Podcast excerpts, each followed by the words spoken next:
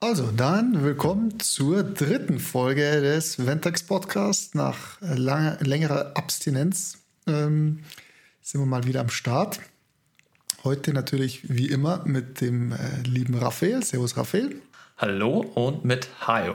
Servus. Genau, wir haben uns gedacht, wir reden heute mal ein wenig über CDK, das Cloud Development Kit. Da gibt es ja mittlerweile auch verschiedene. Und der Raphael, also verschiedene Tools, verschiedene CDKs, nicht nur jetzt äh, wie ursprünglich von AWS, oder? Ich glaube, das war ja ursprünglich von AWS, das erste CDK. Genau, das kommt ursprünglich von AWS und mittlerweile gibt es auch eine Variante für Terraform und eine für Helm oder Kubernetes, das weiß ich jetzt nicht. Äh, K8S, soweit ich weiß. CDK K8S. Ich glaube, das äh, macht dann direkt Kubernetes-Manifest und keine äh, Helm-Charts.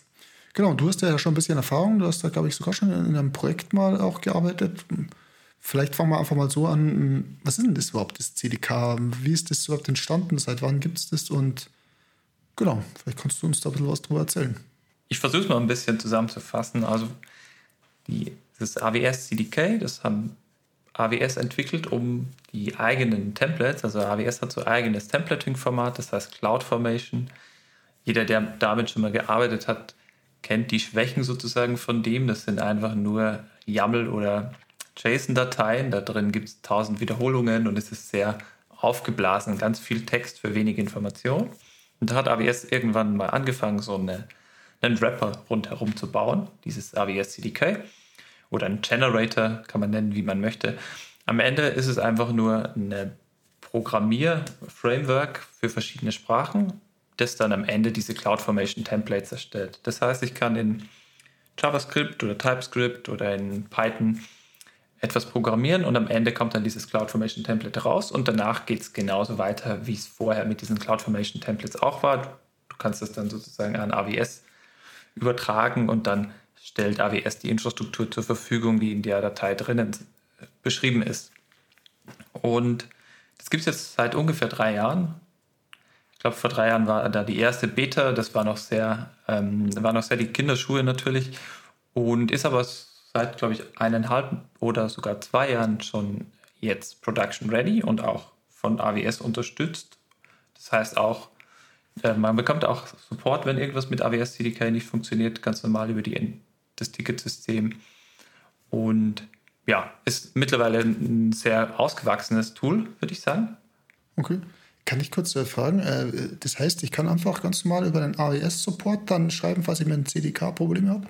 Genau, genau. So wie bei CloudFormation auch. Wenn es da irgendwelche Probleme in der API gibt und so, kannst du natürlich mit dem, mit dem Support Kontakt aufnehmen. Ist ein Produkt von denen, wird auch von denen beworben, wird auch von einigen äh, also von AWS selber empfohlen, dass man sozusagen mit CDK arbeitet und nicht mehr mit CloudFormation. Und genau, ist natürlich auch ein Vorteil gegenüber Terraform, weil wenn bei Terraform die API irgendwas nicht hergibt, dann musst du das über die Community lösen oder andere Möglichkeit suchen. Und bei der AWS CDK ist es halt ein Werkzeug von AWS selbst. Okay, und äh, die äh, AWS, sag mal, äh, empfiehlt jetzt auch eher CDK und nicht äh, CloudFormation zu nutzen. Genau, genau. Die wollen auch, dass das mehr benutzt wird. Und ja, sehr gutes Tool natürlich. Von der Seite schon mal ein Vorteil über Terraform. Hat natürlich auch einige Nachteile, muss man nicht verschweigen. Es ist dadurch, dass es von, von AWS kommt, gibt es halt nur für AWS ähm, Ressourcen. Das heißt, so Multicloud-Lösungen sind nicht so einfach möglich. Da kann man dann eventuell auf die anderen vorher angesprochenen Cloud Development Kits, dieses CDK-TF für Terraform gibt es ja auch, zurückgreifen. Damit habe ich aber jetzt noch nie gearbeitet und das ist auch, ähm, auch wenn das so klingt, also wären das die gleichen Dinger, ist es halt eigentlich eine andere Lösung. Dieses CDK-TF ist ein Wrapper um Terraform herum. Das heißt, da kommt am Ende dann auch wieder Terraform raus und man arbeitet dann mit Terraform im Hintergrund. Das heißt, es hat eigentlich ah. nicht so viel miteinander zu tun. Okay, also äh, CDK, also ich kann mir das so vorstellen, das CDK AWS äh, spuckt am Ende dann CloudFormation aus und das CDK TF spuckt am Ende dann einfach HCL Terraform Code wahrscheinlich aus, oder? Genau, genau. Okay. Und, also ich habe äh, auf der Vorbereitung noch was, kurz, äh, was, was, was Cooles gelesen, ähm, dass, wohl das, ähm, dass die wohl dran arbeiten äh, bei HashiCorp an so einer Art Interoperability Layer, sodass du praktisch CDK TF und CDK äh, von AWS irgendwie miteinander verbinden kannst. Aber das ist noch in so einer äh, Technical Preview. Aber die arbeiten dann daran, dass man das halt irgendwie verknüpfen kann, was natürlich auch sehr interessant ist vielleicht. Ja, ist spannend. Ich glaube, da tut sich ja auch in Zukunft noch ein bisschen mehr, weil es ähm, gibt schon auch einen Anwendungsfall für dieses ganze, für diesen Abstraktionslayer, den die dazu sozusagen hinzugefügt haben. Das ist auch für andere, andere Bereiche spannend. Auch der, äh, diese CDK für Kubernetes, also KNK8S, da ist es genauso, das generiert am Ende halt die Manifestdateien, ganz normal für Kubernetes. Und da ist es natürlich auch spannend, wie kann man das dann zusammen sozusagen verwenden, wenn ich mein Cluster mit AWS CDK aufsetze und so weiter. Aber das steckt alles noch ein bisschen in den Kinderschuhen. Dahingegen ist halt AWS CDK alleine stehend schon relativ ausgewachsen sozusagen. Genau. Einer gibt es ja auch schon am längsten, oder? Also das, ja. damit hat es ja, glaube ich, angefangen, oder? Mit dem AWS CDK. Ja, genau. Also ich glaube, ähm, Terraform CDK gibt es erst seit ein bisschen mehr wie einem Jahr. Und ist natürlich auch, äh, wie soll ich sagen, der Vorteil von, von Terraform CDK zu, zu, Terraform ist nicht so riesig. Währenddessen, wenn man von CloudFormation auf äh, AWS CDK wechselt, ist das natürlich ein Riesensprung, weil man vorher mit äh, langweiligen Templates sozusagen gearbeitet hat und dann eine echte Programmiersprache zur Hand hat. Bei Terraform hat man ja schon eigentlich eine gute Lösung, die auch sehr viel benutzt ist und wo es ganz viel Community gibt. Und da ist äh, der Anreiz auch nicht so da, dass ich jetzt sage, ich gehe und verwende jetzt Terraform äh, CDK. Deswegen tut sich da auch nicht ganz so viel, behaupte ich einfach mal. Ja, okay, ja, verstehe, ja, klar. Aber man könnte natürlich jetzt auch böse sagen, okay, weil CloudFormation scheiße ist, deswegen ist natürlich das CDK für AWS sehr cool und weil Terraform und HCL nicht ganz so übel ist, gibt es jetzt auch nicht so den Anreiz für CDK-TF. Ja, genau. Nee, genau. So, so Mal ein bisschen es. überspitzt formuliert. Ja, aber es, es stimmt schon. Also Terraform ist einfach auch eine gute Lösung und wenn man gut damit schon was aufgesetzt hat oder das auch schon verwendet, dann gibt es da einfach nicht so viel Anreiz dafür. Ähm, was gibt es sonst noch zu, zu dem AWS CDK zu sagen? Ähm, einer der Hintergedanken von dieser AWS CDK war, dass man nicht nur die Ressourcen aufsetzen kann, so wie man es auch im Terraform oder auch im CloudFormation machen kann, sondern dass es ein, eine weitere Abstraktionsschicht eben dazu gibt, wo AWS Konstrukte erstellt, vordefinierte Konstrukte, die so ein bisschen die Best Practices einfach von AWS auch schon abbilden. Das heißt, man spricht dann von äh, Layer 2 und Layer 1 Constructs. Das heißt, es gibt so Schichten, unter die, in die die Konstrukte unterteilt sind. Die grundlegendsten sind halt sozusagen das, das was man früher im CloudFormation machen konnte. Das gibt es in der AWS CDK auch. Aber dann gibt es halt einfach Konstrukte, die ein bisschen mehr mitbringen als nur sozusagen die Default-Konfiguration. Und das Praktische daran ist halt, nachdem es eine Programmiersprache ist, kann man das sehr gut kapseln, auch wie man das in jeder Programmiersprache machen kann. Und dann gibt es einfach die Möglichkeit, dass man mit ein paar Zeilen Code ein komplettes Netzwerk aufsetzt oder ein EKS-Cluster und so weiter. Das geht relativ einfach und ist auch schon relativ gut integriert, sozusagen kommt schon relativ viel mit. Ah, also kann ich mal das mit diesen Layer 1 und Layer 2 Constructs so vorstellen? So Layer 1 ist praktisch so, dass sie halt einfach die, die API-Ressourcen einfach irgendwie abbilden, wahrscheinlich automatisiert einfach abbilden, so äh, wie es ja Terraforming auch macht, so hey, da gibt es für, weiß ich, die RDS-Instanz, Postgres-Instanz, äh, diese ganzen Parameter. Äh, und dann müsste man sich halt das selber schreiben. Und Layer 2 Constructs sind dann so eher so, hm, wie soll ich sagen, so, so, so handcrafted, also so von AWS praktisch extra bereitgestellt, wo man, wo sich einfach schon so Best Practices mitgeben, wie für ein VPC zum Beispiel, dass das halt ordentlich äh, deployed wird. Ist das richtig? Ja, genau. Also die Unterscheidung ist noch ein bisschen granularer.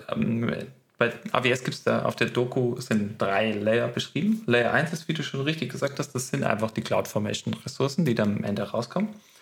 Uh, Layer 2 sind, sind einfach ein bisschen gepolished sozusagen. Also wenn du ein Layer 2 Bucket nimmst, dann hat diese, hat diese Klasse eine Methode, die halt heißt ähm, Add Lifecycle und dann kannst du ein Lifecycle hinzufügen und kriegst es im Hintergrund ah. ein bisschen schicker aufbereitet. Cool. Und die eigentlich ähm, Layer 3 Konstrukte sind dann die, die sozusagen so ein ganzes Pattern abbilden. Das heißt, du kannst dann einfach eine Lambda-REST-API deployen. Dann kriegst du eine Lambda-REST-API.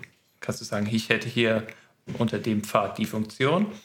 Ist halt schon, schon relativ fortgeschritten und auch ein bisschen weniger flexibel. Dafür kriegt man halt ein ganzes, eine ganze Lösung sozusagen, wie, wie man das machen könnte. Okay, okay. So ein bisschen so schon so Blueprint-mäßig, oder? Ja, genau, genau. Oh, cool. Was, was natürlich einer der Vorteile oder eine weitere charmante Sache an dem ganzen CDK-Ding ist, bei Terraform muss man eine neue Sprache lernen, auch wenn Terraform sehr einfach sozusagen zu lesen ist, äh, muss man trotzdem was Neues lernen. Bei AWS CDK kann man, wenn man mit einer der Programmiersprachen schon arbeitet, das einfach in der gleichen Programmiersprache machen. Das heißt, ähm, das gibt es ja in TypeScript, Python, ich glaube Java, .NET und so weiter.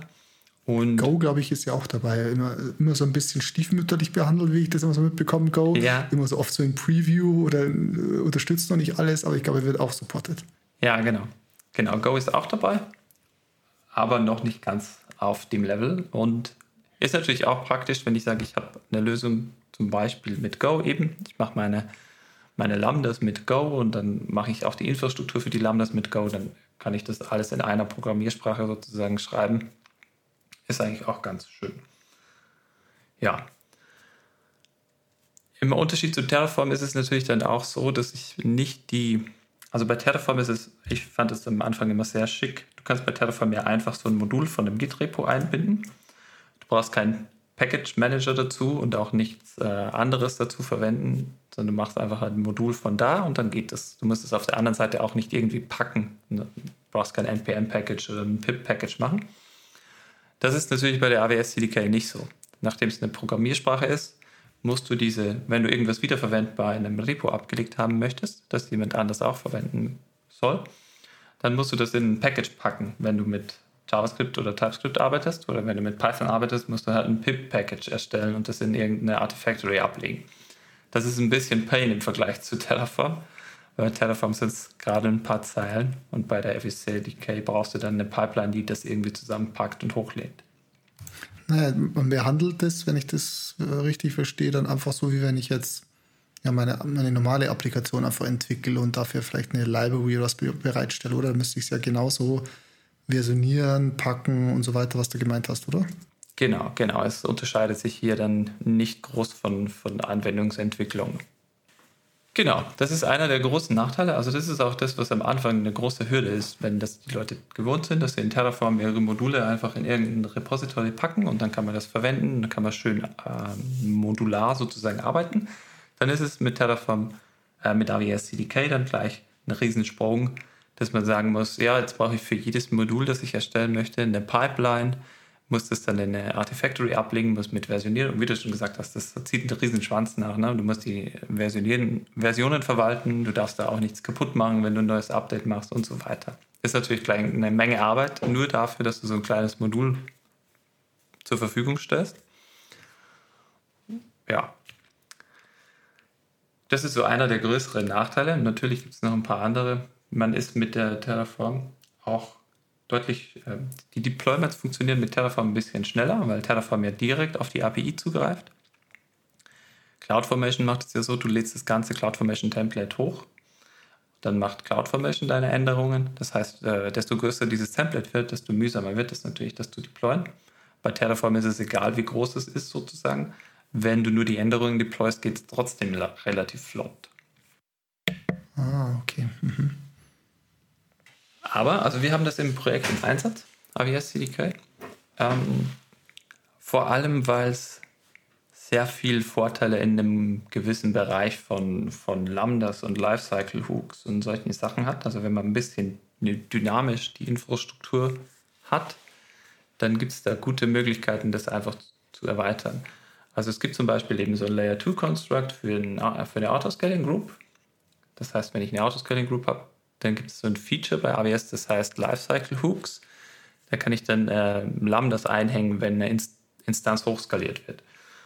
Da könnte ich dann irgendwas machen, was ich halt, was weiß ich, in der Datenbank einen Key ablegen oder ein Netzwerkinterface erstellen und so weiter. Das könnte man alles in dieser Lambda machen. Und bei AWS CDK gibt es eben die Möglichkeit, auf diesem Layer 2 Construct einfach zu sagen, add lifecycle hook und dann kannst du sagen, ich hätte gerne diese Datei, also einfach nur irgendein File als Hook und dann macht er dir alles, was sozusagen hintenrum dazugehört. Das heißt, er stellt im Hintergrund ein Topic für die Messages und so weiter. Einiges an Ressourcen und es klappt relativ gut. Das Ganze in Terraform wäre sehr, sehr aufwendig, sage ich mal, das so abzubilden. Man, man, würde wahrscheinlich in Terraform dann halt auch einfach äh, ein Modul von irgendwem oder wenn es von AWS gibt, da halt nutzen, äh, was schon das praktisch alles äh, gecodet hat, äh, anstatt dass man es selber runterschreiben muss. Ja, genau. Das geht auch. Also ist natürlich vergleichbar, diese Constructs, auch mit den äh, Terraform-Modulen, die sozusagen zur Verfügung gestellt werden. Ähm, ist aber einfach irgendwie ein bisschen besser integriert, fühlt sich ein bisschen ähm, weiß ich, mehr gepflegt an sozusagen. Also man hat irgendwie das Gefühl, das gehört einfach zu dem Ganzen dazu. Bei Terraform, wenn ich so ein Modul von irgendwo runterlade, dann weiß ich nicht, wie es maintained ist. Wenn ich ein Update von der Terraform selbst mache, dann bricht irgendwas und so weiter. Ja, die, die, der, der Pain, den wahrscheinlich alle, die mehr mit Terraform gearbeitet haben, äh, alle kennen, ja, genau. Ja, genau. Gibt es ein paar ganz schicke Sachen. Was natürlich auch noch ein Vorteil ist, ähm, dadurch, dass es eine ganze Programmiersprache ist, kann ich auch andere Sachen machen, die halt so eine Programmiersprache zur Verfügung stellt. Also in Terraform gibt es ja immer wieder mal den Moment, wo man sagt, es geht jetzt in Terraform einfach nicht. Ein einfaches Beispiel bei AWS ist immer, ich hätte gerne auf allen meinen Ressourcen einen Tag dann kann ich durch alle Ressourcen gehen und diesen Tag irgendwie dazu hinzufügen oder kann es halt irgendwo, ich muss halt irgendwie bei jeder Ressource das Ding dann dazu pingen. Ähm, das kannst du halt in der Programmiersprache einfach machen. Du gehst einfach alle Ressourcen durch und sagst Add Tag und dann ist es erledigt. Ist halt auch schon vorgefertigt natürlich, weil das so ein Standardanwendungsfall ist, gibt es das so schon, aber die Möglichkeit, dass man an, an solchen Stellen das Ganze erweitert, sind, sind einfach riesig. Dadurch, dass es eine Programmiersprache ist, hast du hier volle Kontrolle über alles. Okay, ja, das ist natürlich schon ein Riesenvorteil. Und auch wenn die Entwickler, denke ich mal, jetzt eh schon ähm, sich in Node.js oder so oder in JavaScript ihre Applikation schreiben, ist, glaube ich, auch die Hürde wahrscheinlich auch niedriger, wenn du halt gleich mit den gleichen Programmierparadigmen arbeiten kannst, anstatt eben, wie du vorher gesagt hast, was Neues zu lernen mit HCL und den ganzen Pain und Quirks, mit dem, dem man da umgehen muss ist es natürlich dann schon nice, wenn man dann einfach sagen kann, hey, ich äh, habe jetzt meine Applikation und meine Infrastruktur schreibe ich in der gleichen Sprache mit den gleichen Möglichkeiten. Das ist schon echt nice. Ja, das ist durchaus ein Vorteil, dass die Developer das auch verstehen. Hat auch ein bisschen den Nachteil, dass äh, Leute, die aus dem Operations-Bereich kommen, die keine Erfahrung mit einer Programmiersprache haben, tun sich natürlich deutlich schwerer, sowas zu lernen wie AWS CDK weil ähm, HCL ist ja doch einfach mehr so in Richtung Configuration und äh, eine Programmiersprache lernen mit, mit Objektorientierung und allem, was dazugehört und Typisierung und so ist, ist natürlich auch kein, keine kleine Sache. Ja, definitiv, ja. Genau. Hast du irgendwelche Fragen noch, Hajo?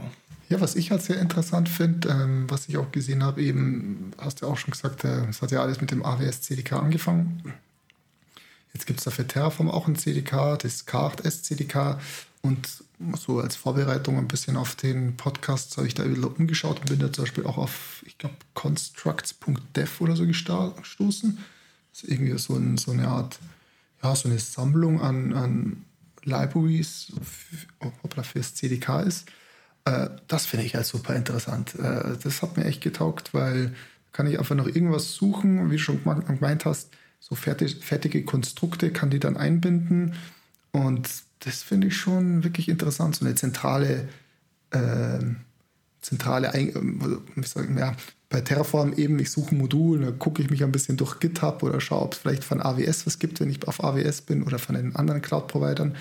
Aber da habe ich hab mit diesem Constructs.dev einfach so eine zentrale Stelle, wo ich einfach hingehen kann und für alles Mögliche suchen. Und das finde ich schon sehr sexy, muss ich sagen. Also kann da eben auch gucken, hey, wie oft wurde das gedownloadet, wird das viel benutzt, wann wurde es aktualisiert, für welche Sprachen ist es verfügbar. Das finde ich schon wirklich interessant, was sich da so alles tut, weil da muss ich ganz ehrlich sagen, also vor dem Podcast wusste ich da nicht, dass es überhaupt sowas gibt. Und ähm, das ist schon auch, würde ich sagen, jetzt aus meiner naiven Perspektive auch nochmal ein großer Vorteil von dem ganzen CDK, welches man dann auch immer einsetzt. Ja, ja, ja. ähm, dieser Construct Hub, Hub, den du gerade angesprochen hast, ja, ist, ist sehr praktisch. Also gibt es auch ganz coole Sachen. Wir benutzen da auch manches von dem Construct Hub. Äh, coole Sache natürlich auch. Äh, gute Suche. Ähm, man findet ja sonst auch nichts sozusagen. Finde ich, find ich auch sehr praktisch. Mhm. Und würdest du jetzt sagen, sagen wir mal, ich bin jetzt irgendwo in einem, einem neuen Projekt, bin jetzt irgendwo oder beim neuen Arbeitgeber, da ist vielleicht grüne Wiese, gehen wir mal von grüne Wiese, vom Idealfall. Mm, würdest du jetzt dann sagen, hey, ja, man sollte da jetzt eher direkt CDK verwenden? Ähm, sagen wir auch mal, wir sind auf AWS, weil es eben auch da das CDK von AWS gibt. Würdest du dann eher empfehlen, jetzt dann wirklich gleich das CDK zu nutzen? Oder gibt es dann auch Argumente, dass man sagen könnte, ja, nee, Terraform, also jetzt abgesehen von, von dem, dass es einfach vielleicht einfacher ist für Leute, die von Operations kommen, ähm, dass, dass sie dann eher Terraform nutzen. Also mir geht es jetzt darum, äh, der jetzt vielleicht jemand, der den Podcast hört, ähm, okay, cool, dass es da CDK gibt, aber lohnt sich das? Lohnt sich mir, mich das da jetzt einzuarbeiten, mir das alles zu lernen? Oder bleibe ich nicht einfach beim Terraform, was ich vielleicht eh schon kann, oder bei Helm-Charts für, für, für Kubernetes anstatt CDK 8S? Ja, das ist eine gute Frage. Also bei, wenn man davon ausgeht, man hat eine grüne Wiese und wenn man jetzt noch nicht so viel Preset hat, was halt äh, Terraform oder irgendwelche anderen Sprachen angeht, dann würde ich AWS CDK empfehlen, denke ich, wenn man sowieso irgendwas lernen muss und wenn man noch nicht wirklich weiß, in welche Richtung das geht, aber man weiß, dass man nur auf AWS arbeitet, dann würde ich auf alle Fälle AWS CDK als erstes betrachten, weil es erfüllt auf jeden Fall alles, was man machen möchte und es geht auch nicht wieder weg. Also ich glaube nicht, dass, dass da irgendeins von den beiden Tools noch verschwinden wird. Deswegen ist man damit sicher gut unterwegs. Wenn man schon Erfahrung im Terraform hat, dann weiß ich nicht, ob sich das lohnt, irgendwann das sozusagen zu lernen. Und wie du auch schon gesagt hast, ein wichtiger, äh, wichtiger Punkt ist halt auch, wenn ich Multicloud machen möchte oder wenn es offen ist, ob es nicht noch irgendwas anderes dazu gibt, so OpenShift oder was weiß ich, Terraform kann ja alles Mögliche provisionieren. Da ist natürlich auch die Frage, äh, ist es nicht geschickter, ich bleibe bei Terraform erstmal und verwende Terraform, wenn ich es schon kann. Ich persönlich für meine Projekte hm, habe schon vor langem umgestellt auf AWS CDK, einfach weil es mir ein bisschen besser liegt auch. Ich komme ja aus der Programmierecke, deswegen war für mich der Einstieg sozusagen eher easy. Bei Terraform ist es immer so gewesen, dass ich mir gedacht habe, okay, jetzt hätte ich hier gerne eine Schleife und dann war es immer so, ja, das geht aber nicht und dann, ja, wenn man Programmierer ist, ist man halt gewohnt, dass man sich sozusagen austoben kann. Ja, ja. Deswegen, deswegen war es für mich immer so.